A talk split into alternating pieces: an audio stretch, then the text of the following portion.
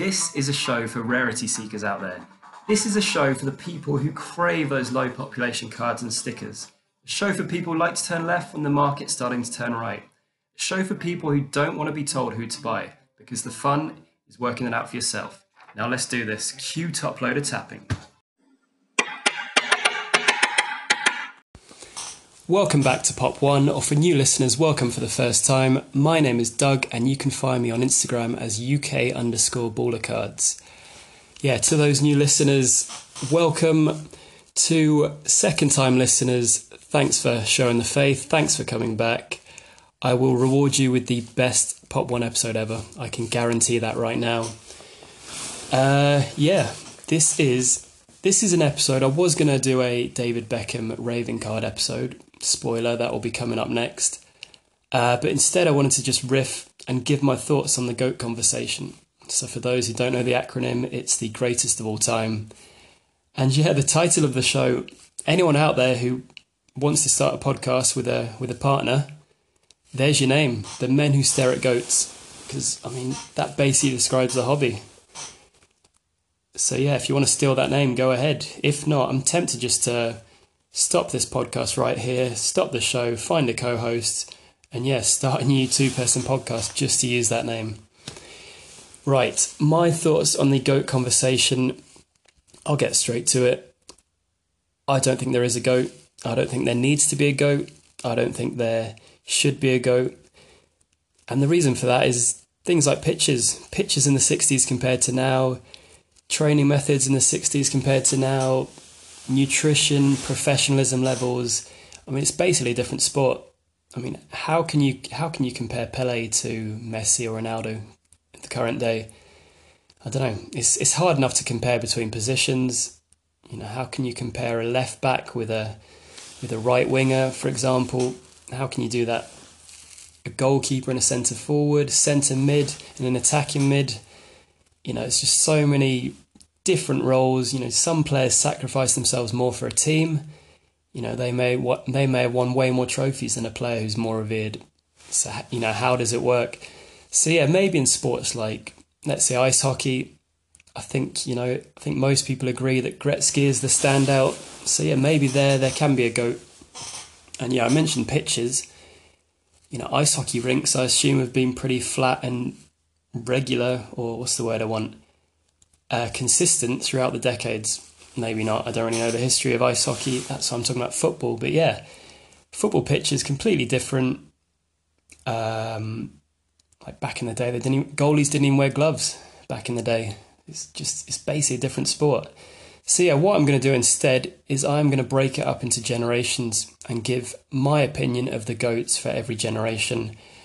Just for the sake of ease, i I'm going to do it by decade.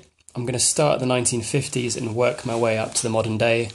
I was actually going to do it the other way around, but I don't want to risk alienating half the audience in the very first minutes of the episode because, yeah, I think things get quite tribal in the 2010s, and I'm sure you know which two players I'm talking about. Um, but yeah, regarding those two players, you know, for me, it's like it's like LeBron versus Jordan. You you can prefer one and still recognize the other one as potentially being the second best player of all time. You know, that's that's hardly insulting, is it? You know, it's a huge compliment saying they might be the second greatest player who's ever kicked a ball. So yeah, I don't think it has to be that tribal.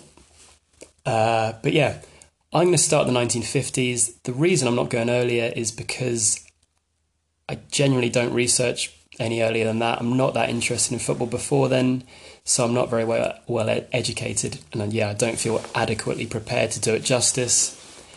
And yeah, also because of TV coverage. So yeah, the 50s was probably the last decade of very, very, very limited TV coverage, and you are sort of limited to stories, anecdotes, you know, written text, reading about achievements, but you don't really have those more sort of visceral images to really judge a player properly, I find. So yeah, I guess the 60s is the first decade where yeah people got to actually see see these sort of superheroes of their time. So right, 1950s. I'll go straight into it. Uh, Alfredo Di Stefano I've picked. So Alfredo Di Stefano, and it's interesting when you get the goat conversation because a lot of people not base it on World Cups, but World Cups are such a big part of legacies. And Di Stefano has zero World Cup legacy. So, yeah, he famously played for several different countries. He played for Spain, he played for Argentina. I think he may have played for Chile. I'm just going to check that quickly. My mistake, it was Colombia, the third country he played for.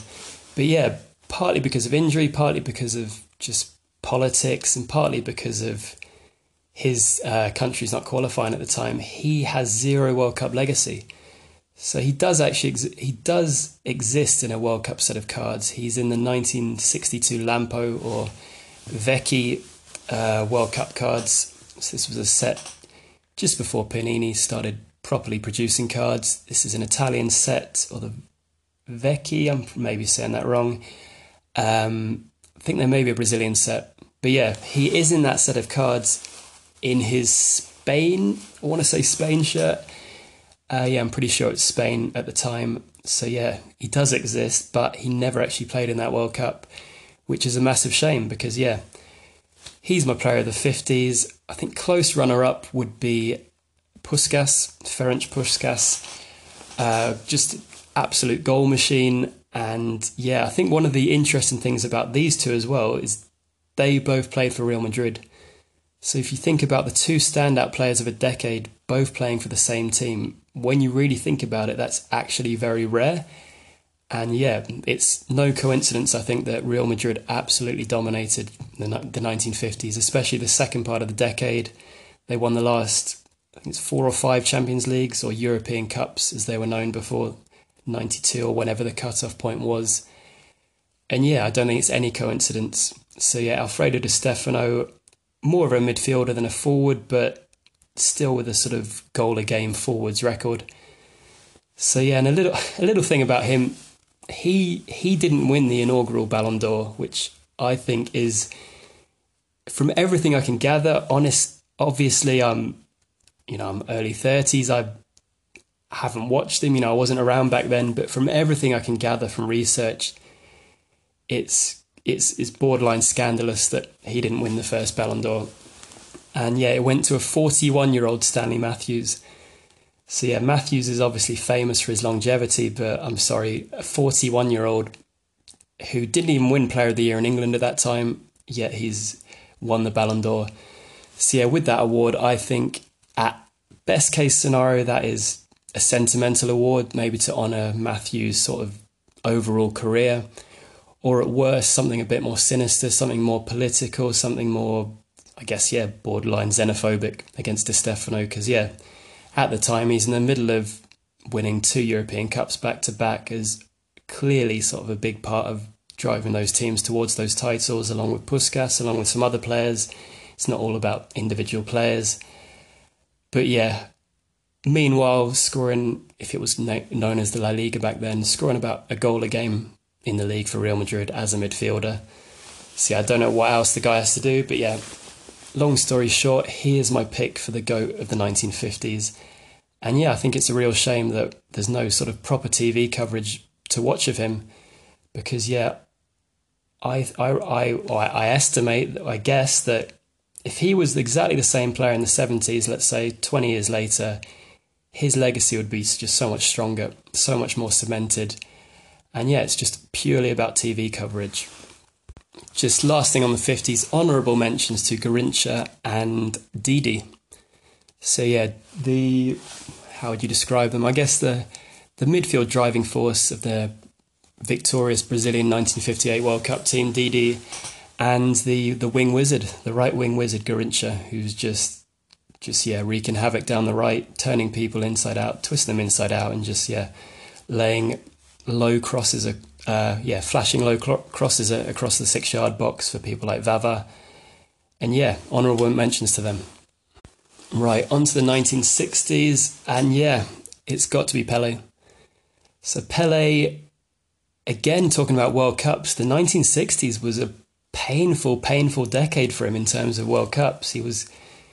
He wasn't kicked out of uh, Chile 62, but he pulled his hamstring in the, I think it's the second game, the start of the second game.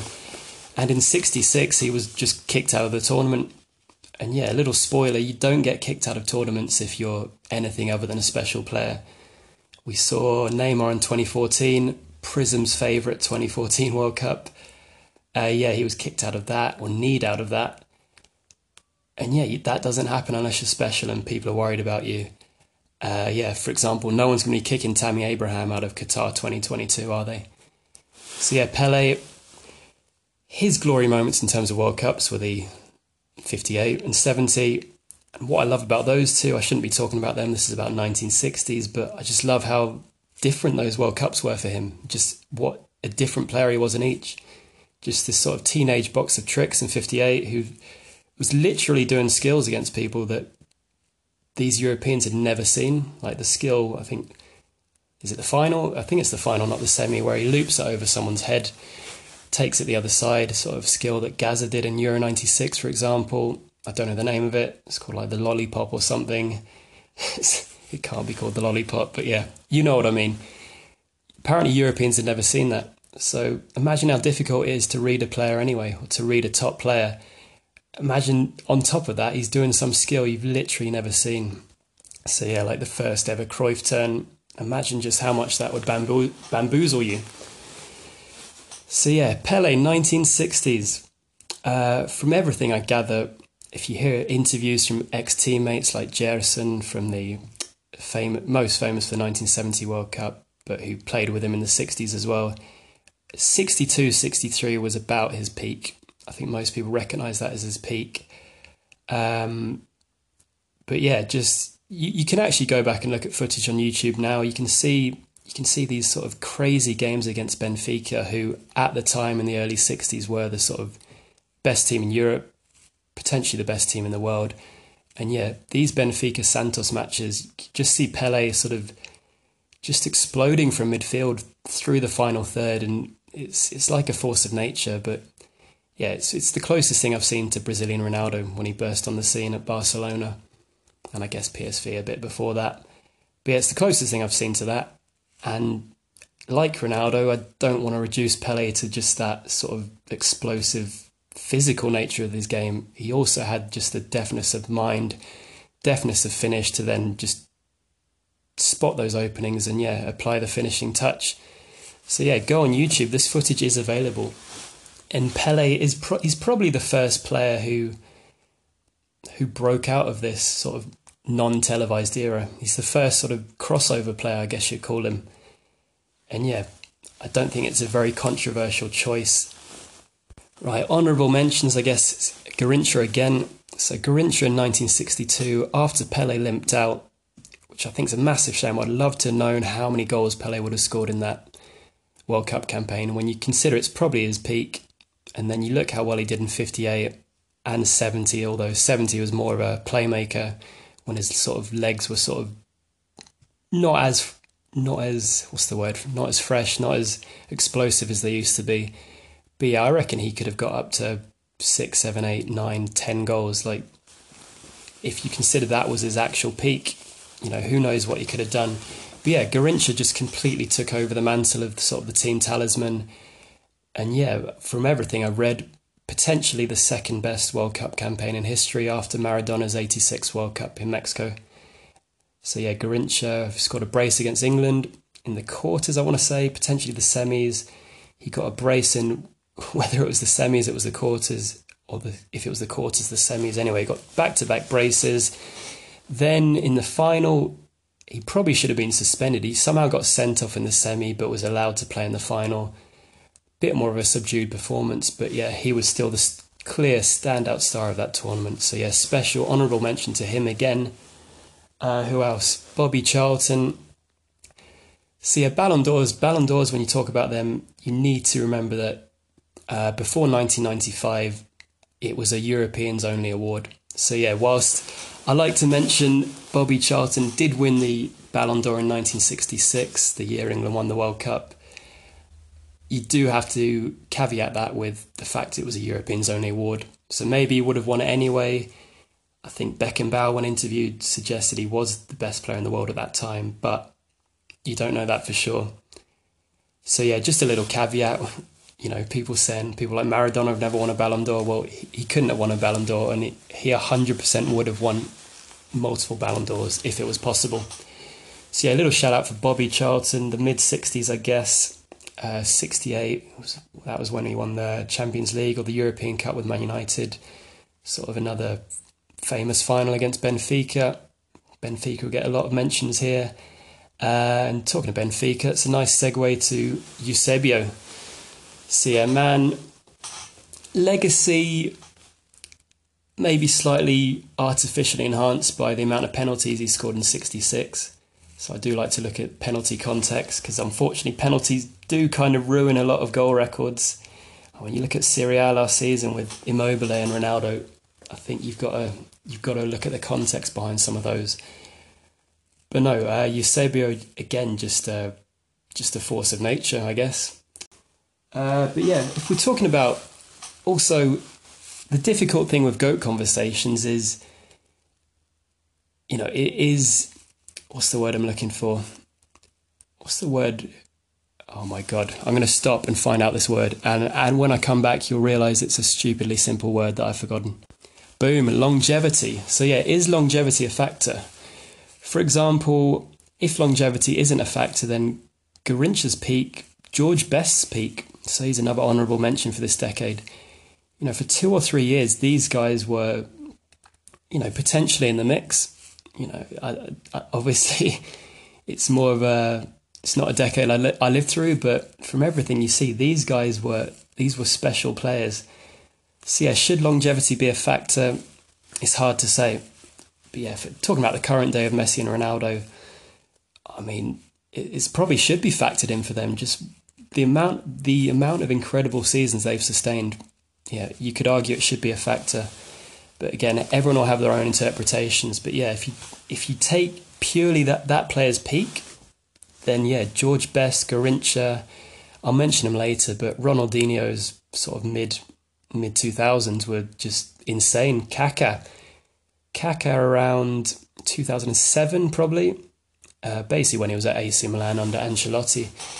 And yeah, speaking of which, I recently saw a little interview of Ancelotti where he was picking his he was picking his all-time best 11 of players he'd managed and he was left with sort of a tip of the diamond spot and he just without hesitation picked Kaká over Zidane so again, I'm not saying I necessarily agree with that or disagree with that, but yeah, I think that says a lot when you think how revered and how just clearly good Zidane was that he just went boom, Kaká's in my team, I don't care.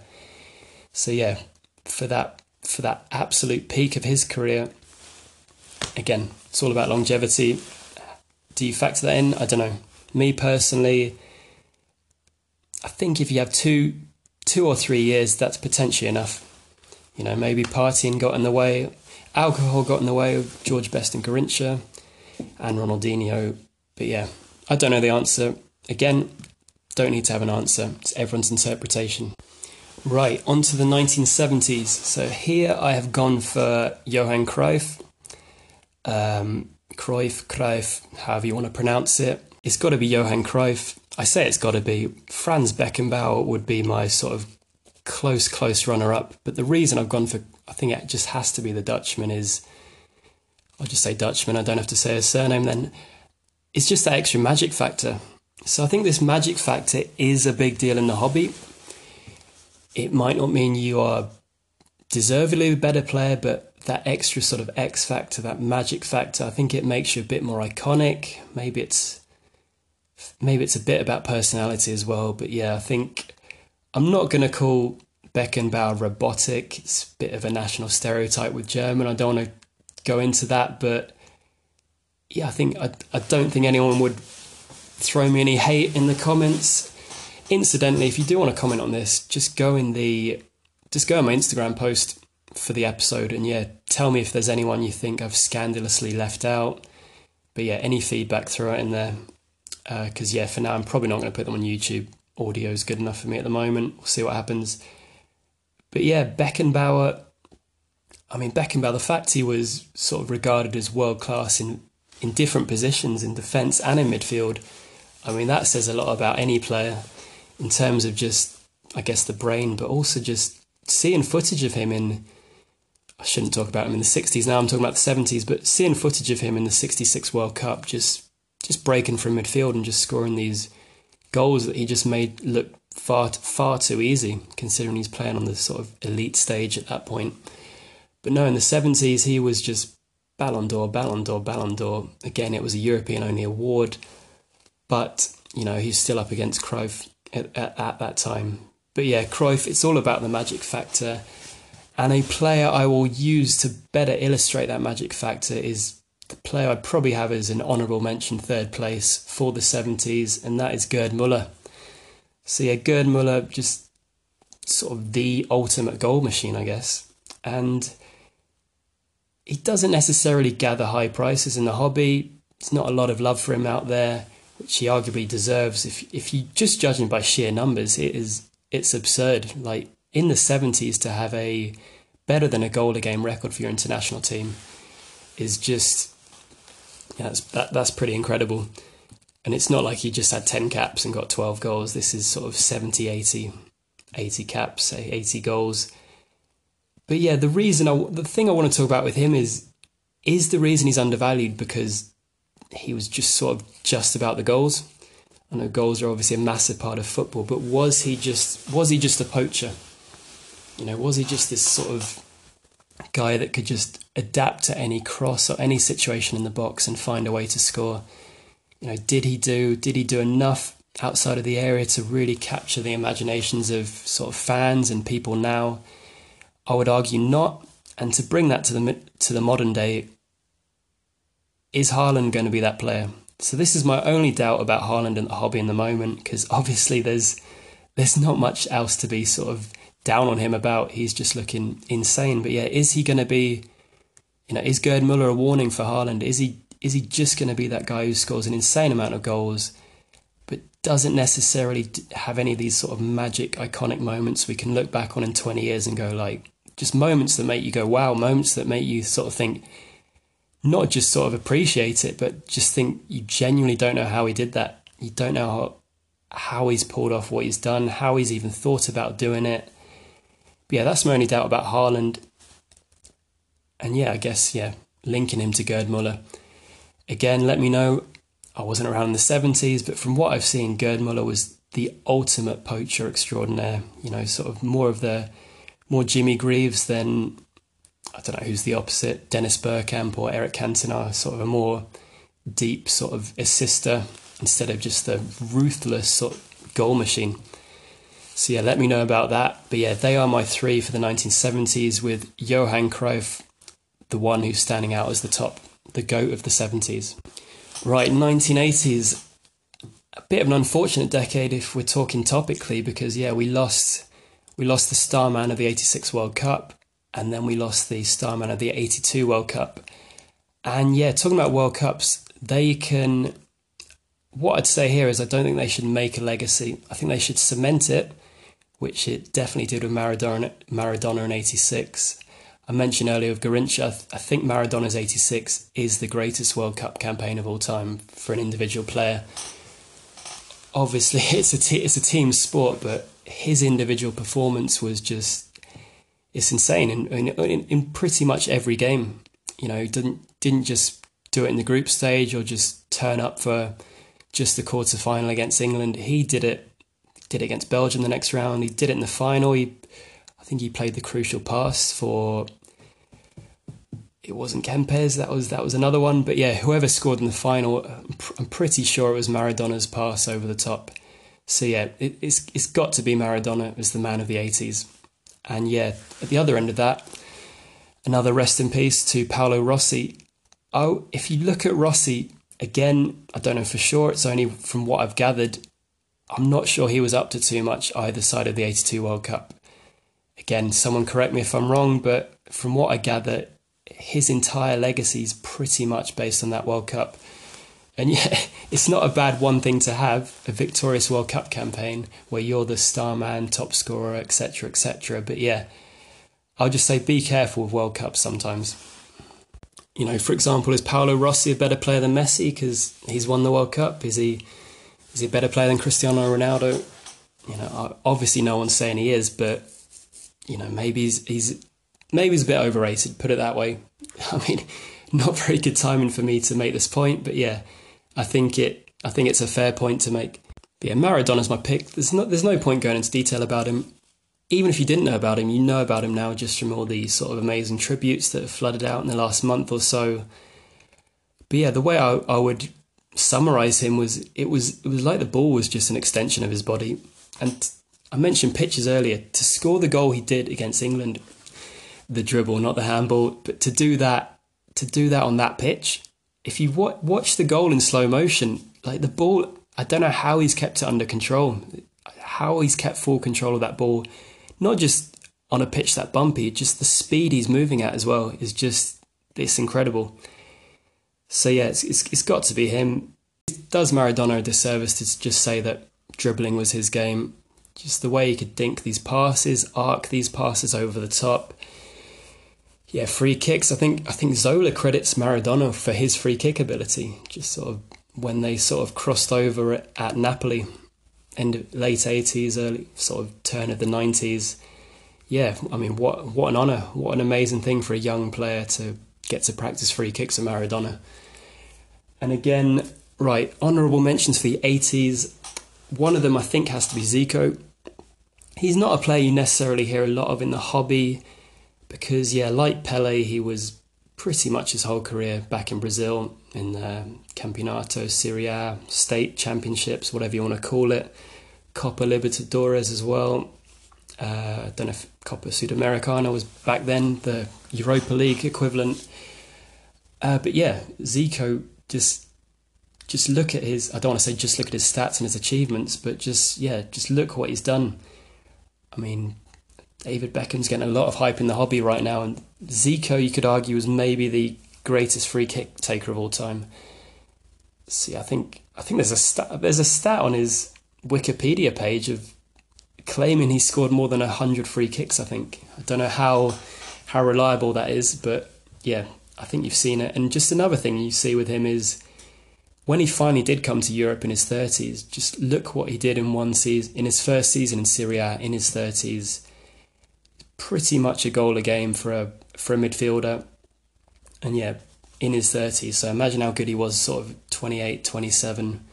Just, yeah, from everything I gather, just an amazing player as well. And I guess I also need to give a mention to Michel Platini, another one who's racking up the Ballon d'Ors.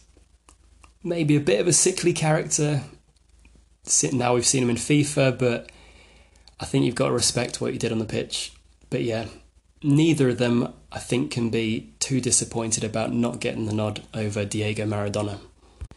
Right, into the 90s, I think 90s and the noughties, 2000s, whatever you want to call the decade, I think I found the most difficult because I think there's there's no obvious standout, but there's a lot of candidates, and yeah, in a good way too. A lot of my favourite players. This is more my era. I've lived, you know, I've lived and experienced these players sort of just like more of a yeah, more of a visceral attachment to them. I've seen them. I've sort of ex- I've felt that sort of hype around them. I've witnessed it, and yeah, I think the player I've gone for the '90s is a big reason why I'm in this hobby because it gives me an excuse to collect his stuff, and I don't think anyone will hate me too much for saying uh, Brazilian Ronaldo. I'm going to call him the the Fat Ronaldo, but spelt with a PH.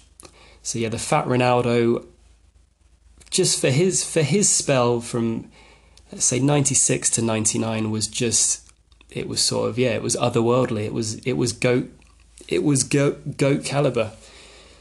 So yeah he's my pick for the 90s and just for anyone maybe anyone who's a bit younger i know there's a lot of really good people on instagram who are a bit younger who didn't maybe weren't alive in the 90s or just were too young but it, it's hard to to describe just the thrill of living through Ronaldo's early years. So yeah, I want to do a dedicated episode on him. So I don't want to go into too much detail here, but just to live through those sort of years where you sort of not you discovered him, but you when he burst onto the scene as a relatively unknown player to a lot of us. You know, TV coverage wasn't amazing back then. You know, no one's shown Eredivisie apart from maybe the Netherlands back then.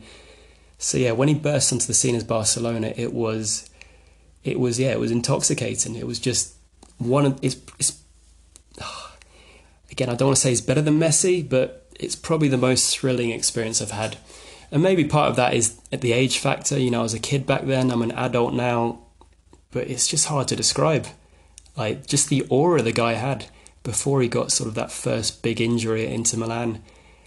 But just the boots, his World Cup '98 boots, like. So I'm a well, I used to be a big athletics fan. It was coming off the back of the Atlanta Olympics when Michael Johnson had his golden spikes. And again, just the aura attached to him with those golden spikes, the aura attached to Ronaldo with those R9 Nike boots. Just incredible. And yeah, both both those both those characters, what am I talking about? Both those athletes, both those sportsmen, both those goat candidates in their own fields were it's the fact they lived up to that hype as well. They sort of filled the boots, filled the spikes, and yeah, it just it just put him on a pedestal. And the fact he was up to that challenge was just incredible. So yeah, just I would say he was simultaneously the quickest and the most skillful player. So just imagine that combination of factors. And for people who people who didn't live through it or a bit fuzzy when it comes to Ronaldo, two clips I would recommend just to get a great sort of snapshot or summary of of his talents, I'd say check out his check out his hat trick goal against uh, Valencia in his Barcelona season. Just where just the commentary, the commentary is amazing because it says exactly what happens. Like these two Valencia players almost build a wall to stop him, and he just explodes through it. He has like these defenders have like a five yard head start over ten yards, and he just he just gets to the ball first, slots it in the corner. Just what a player. And the other clip I'd say go and find on YouTube is when he was at Inter, so sort of 97 to 2002. But this was a this was his first season, the UEFA Cup final. Uh, form not formally, it's now the Europa Cup final. It used to be known as the UEFA Cup final. Just watch, just watch a compilation of his skills in that match there's this there's all these skills he's doing on he's doing on the touchline against against really good players. You know, we're talking about he, he made Alessandro Nesta look like Ryan Shawcross for God's sake. Like just these incredible skills I've never I've never seen done. I think we saw we since seen it with Ronaldinho, that elastico, flip flap, whatever you want to call it. I think they call it like the snake in some countries, which I think is a much cooler name, sort of more Hispanic countries. Uh, but yeah, to do that at the speed he did it, the control he did it with, it was just insane. So yeah, at that time, maybe the most powerful player and the most skillful player I'd ever seen. So just combine those two things together. And I, I need to stop talking about Ronaldo now because it's going to be difficult to explain the semi to the other half. Uh, but yeah, right, Joelinton, Joe Linton, Joelinton. Right, cool. We're back under control. Uh, yeah, honourable mentions. There's a lot in the 90s. I think the icon factor is something that maybe needs to be thrown into GOAT conversation. So, Roberto Baggio, I think he was a perfect blend of, for one point in time, potentially being the best player in the world, sort of early 90s, turn of the 90s. I think he scored that dribble, that solo goal in Italia 90. Then he actually won the Ballon d'Or, I think, in 93. Again, this was just before the point where uh, South Americans were allowed into the mix, or Africans in the case of George Weah. But yeah, him, Romario, Stoichkov, basically all your favourites from World Cup 94. I'm not going to include Brolin, sorry Bertel, but yeah, amazing players. And in terms of icon factors, I'd say Dennis Bergkamp and Cantona as well okay, maybe you think they don't belong in this conversation, but if you think about their impacts on Man United and Arsenal respectively, just sort of what Cantona did to sort of to just yeah, he was like the catalyst of Man United becoming a global force in the nineties. It was not all down to him obviously, but he he was such a key player in doing it. And just yeah, what a, what a cool unique character as well and yeah, Dennis Bergkamp just just for producing some of the most unique moments I've ever seen. He's scored goals I've still I've still never seen since. I've never seen before. That goal against Newcastle, that what he did to Nikos Dabizas. Some people think he didn't mean it, but all I'd say there is if you can't work it out, it doesn't mean that a genius couldn't. And yeah, just unique moments. And yeah, if he doesn't belong in the actual conversation, Ronaldo is the winner and he's just below the honourable mentions but yeah, just for doing those unique things, thank you, Dennis Bergkamp. Uh, yeah, another one, I guess, Michael Laudrup. He's a player who's a bit before my time, so I don't really know him. You know, I've had to research him. I haven't just been able to just go on my actual thoughts and things I've seen. But if he was over the hill in World Cup 98, I mean, some of his performances in that World Cup, sort of the first World Cup I watched properly, I did catch bits of 94, but it's, you know, I'll be honest, I didn't really know what was going on too well. Uh, I was more interested in when Turtles was on that weekend or that day or that afternoon. Uh, but yeah, if if if '98 was well past his peak, he was one hell of a player. And you you, re- you read things about how the title in La Liga in the early '90s would just flip between whichever. If he was at Barcelona, they'd win the title. If you moved to Real Madrid, they'd win the title. Now, whether that you can attribute each to him, you know, maybe it's just coincidence. You know, is there a cause and effect there? But no, I don't. I maybe don't think it's that coincidental that happened. So yeah, he's my last honourable mention of the '90s. And yeah, before I get too carried away with Ronaldo, oh, don't know what happened there. Almost swallowed and choked. Uh, right, let's move on to the 2000s. Right, this for me was the toughest decade to decide who the standout goat was. I mean, you could argue you could put Messi in the mix, you could put Cristiano Ronaldo in the mix. You got Brazilian Ronaldo at the start, but I'd say it was after his prime. So the fact he did win a World Player of the Year and Ballon d'Or after his prime just sort of speaks volumes about him. Joelinton, Joe Linton, Joelinton. Right, we're back again. Uh, but yeah, who'd you go for? I mean, Ronaldinho between sort of 2004 2006 that's that's one of the best players i've ever seen personally just again just doing things you've never seen before never really seen since. Uh, just just the perfect combination of flair and productivity. You know talking about football just what makes you enjoy watching football enjoy now collecting cards it's it's things Ronaldinho did. You know chest and bicycle kicks again another free kick specialist there's that famous goal he scored where he I can't remember how he beat the players, but then he just sort of dips it over the keeper off the bar and in. They've got this amazing camera angle just sort of following following him from his own half. But yeah, for those in terms of short-lived primes, I mean, I could easily give it to Ronaldinho. Kaká, I've mentioned before, around 2007, another incredible short-lived prime, which a lot of people say Real Madrid ruined him or is terrible move on his part. I think I think it's completely irrelevant. I think I think it's purely down to injury what happened to him. Back problems, I think hip problems maybe. But yeah, he had some issues and yeah, it was his career went downhill quite quickly, but I think it's purely it's purely a physical thing, purely injury based. Uh, you've got Zidane. I haven't even mentioned Zidane. See, I'd say I'd say Euro 2000 was probably Zidane's best tournament. Just my favourite one to watch in him. I think his World Cup 98, apart from the final where he scored a couple of, it wasn't, I'm not going to say it wasn't all that, but it's, it wasn't too much to write home about. Whereas Euro 2000, he was just, he was, he was majestic. He was majestique.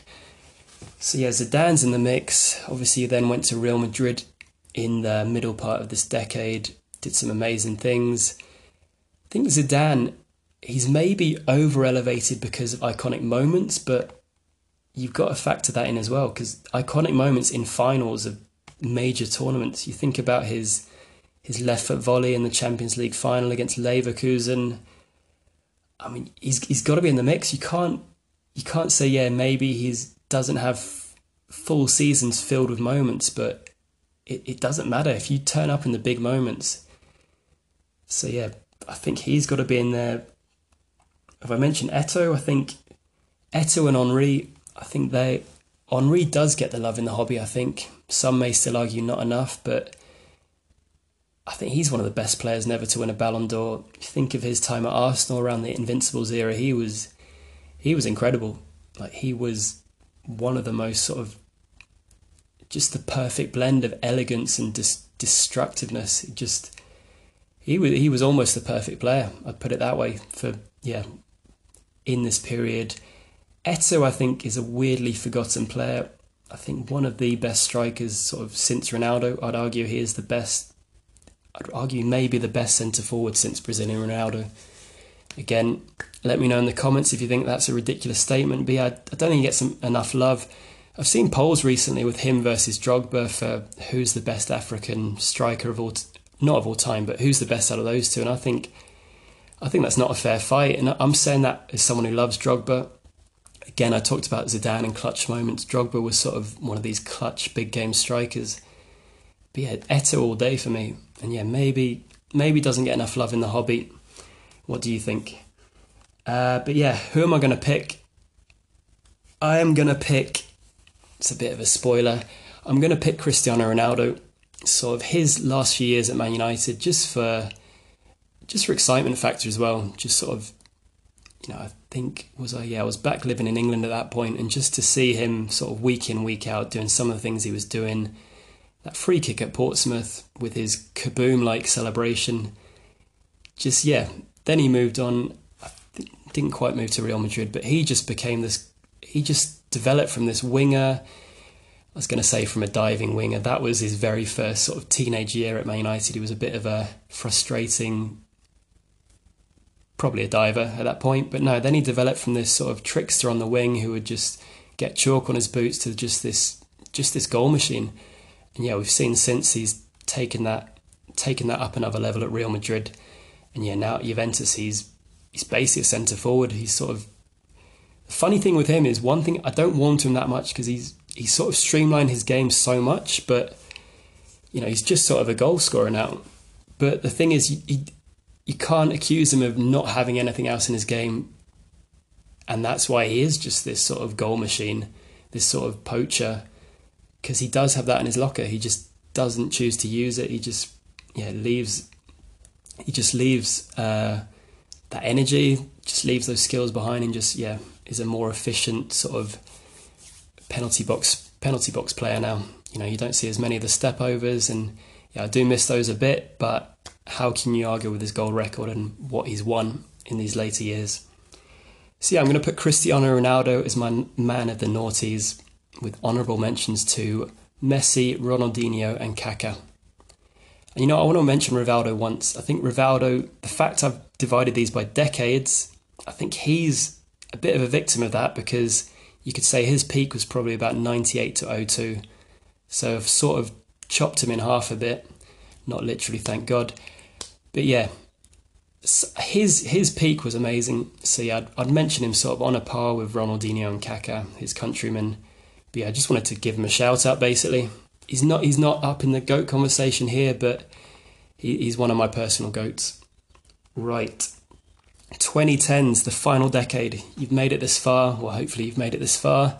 Thank you if you have. I like to think this, or myself, this pod, I like to think this is like a young, unproven rookie.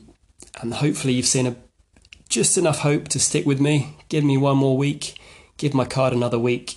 Because, yeah, a rookie that hasn't really done anything, but maybe you see something in it. So, yeah, thanks for sticking about till now. 2010s, which we are a week away from finishing now, the decade. Are we? Wait. No, we're not. We're a year and a week away from finishing the decade. Uh, but I'm going to pick Messi. And for me, I know that's going to rattle a lot of people. I know I talked about tribalism in the hobby, not just in the hobby and football. I think one thing that frustrates me is you've got to sort of shit on the other one to elevate the other. You know, you've got a favourite. Some people don't have a favourite, which I respect. But for me, the way I'd word it, for me, why it's a really easy decision why Messi is my GOAT this decade, potentially of all time, I don't know. But just because, yeah, I can't compare players who I've lived through and players I haven't lived through. But yeah, Messi is my personal GOAT and definitely the GOAT of this decade. And the way I'd describe why is because I think he's potentially the best passer I've ever seen, as well as being like arguably the best goal scorer of all time. So yeah, put those two things together, and I think it's for me at least it's a it's an easy choice. I must admit that some of that is because I prefer him. I prefer his style of play. I think he's got a bit more magic about him than Ronaldo. I think where a lot of people sort of simplify it in their minds on, let's say, podcasts or articles is Messi's the more naturally talented, Ronaldo's the more sort of not not a better athlete, but he's he's worked on it more. And yeah, obviously you respect that, you respect the hustle. But yeah, for me, Messi, I've talked about the magic factor before, and I think he's just got that extra magic factor. I think I'm I'm personally a massive admirer of passers and playmakers, and I think he's if he scored five goals a season, I still think I'd put him in this GOAT conversation as sort of one of the best number 10s of all time. So, yeah, the fact he's also scoring a goal a game for what, like 10, 15 years now, it's just, what can you say? And yeah, what does he not have? He doesn't have a World Cup. But yeah, he's got one, probably one last chance at that, although given his skill set, it wouldn't, it wouldn't shock me if he was a centre mid in 2026 in USA I think he might just go deeper down the pitch and just use his incredible technique, that passing I've talked about. God knows how he's going to get box to box, but with those little legs, maybe have another visit from his childhood, uh, his childhood dealer, shall I just say, his growth hormone dealer. Uh, but yeah, he's my goat for the reasons I've I've announced. He's my goat for this decade. I want to say sort of uh, honourable mentions, but let's be honest, it's it's just it's just Messi and Cristiano this decade. And yeah, I guess an honourable mention to Modric for at one point at least for one year breaking that duopoly of the Ballon d'Or. Uh, honourable mentions to Iniesta and Neymar, again amazing players. I personally think you know if they were if they existed as the same player in a lot of these other decades, they would have been in the mix potentially. So yeah, I think it's a shame if they're forgotten just because of this insanely big and dark shadow that sort of Messi and Ronaldo cast over the rest of the world. The rest of these amazing, if not generational players, then just yeah, just players deserving of more love. And you're now thinking, oh, don't you PC Messi? If you don't know what PC means, personal collect don't you PC Neymar and Iniesta? Yeah, I do because because I think they are these amazing players. It's not vice. That's not the reason I'm talking about them. So yeah, that's my rundown. I'm going to leave it there. You're probably thinking, why have you not talked about any of the cards of these players? Maybe they're rookie cards. All I say there is this would, you know, this is already 50 minutes long. With all that thrown in, this would have been a three hour podcast. I think I'm definitely not that charismatic yet. I say yet, hopefully I'll get there one day, but I'm definitely not that good yet to keep people interested for a three hour podcast. So, yeah, that's why I've not talked about them. I'd say a great starting point if you want to find out about, about their cards is just Google PSA Pop Report. First match that comes up, click on that, type in the player you want, just the player's name, first name, and surname, or if it's one of these pesky Brazilians, just their their one name. And yeah, it should come up in chronological order from oldest to newest. I, I assume that's the default setting for everyone else, not just mine. Just yeah, just all their cards in existence at PSA. So yeah, maybe some of them won't be there, but I think it's a very good starting point. There's some crazy old and incredible stuff that is there. So yeah, odds are it'll be a pretty good sort of rundown of all their cards and stickers that exist. But yeah, thanks for listening. So my just just to summarize, 1950s Alfredo Di Stefano is my goat. 1960s Pele is my goat. 1970s Johan Cruyff is my goat. 1980s Diego Armando Maradona is my goat. 1990s the Brazilian Ronaldo, Ronaldo Luis Nazario de Lima, whatever you want to call him.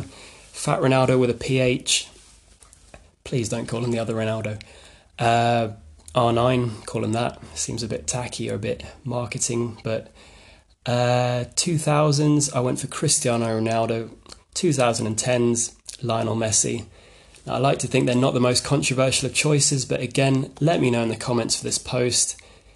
And yeah, hope you enjoyed it, and I'll see you next time with a spoiler, a David Beckham Raven card special.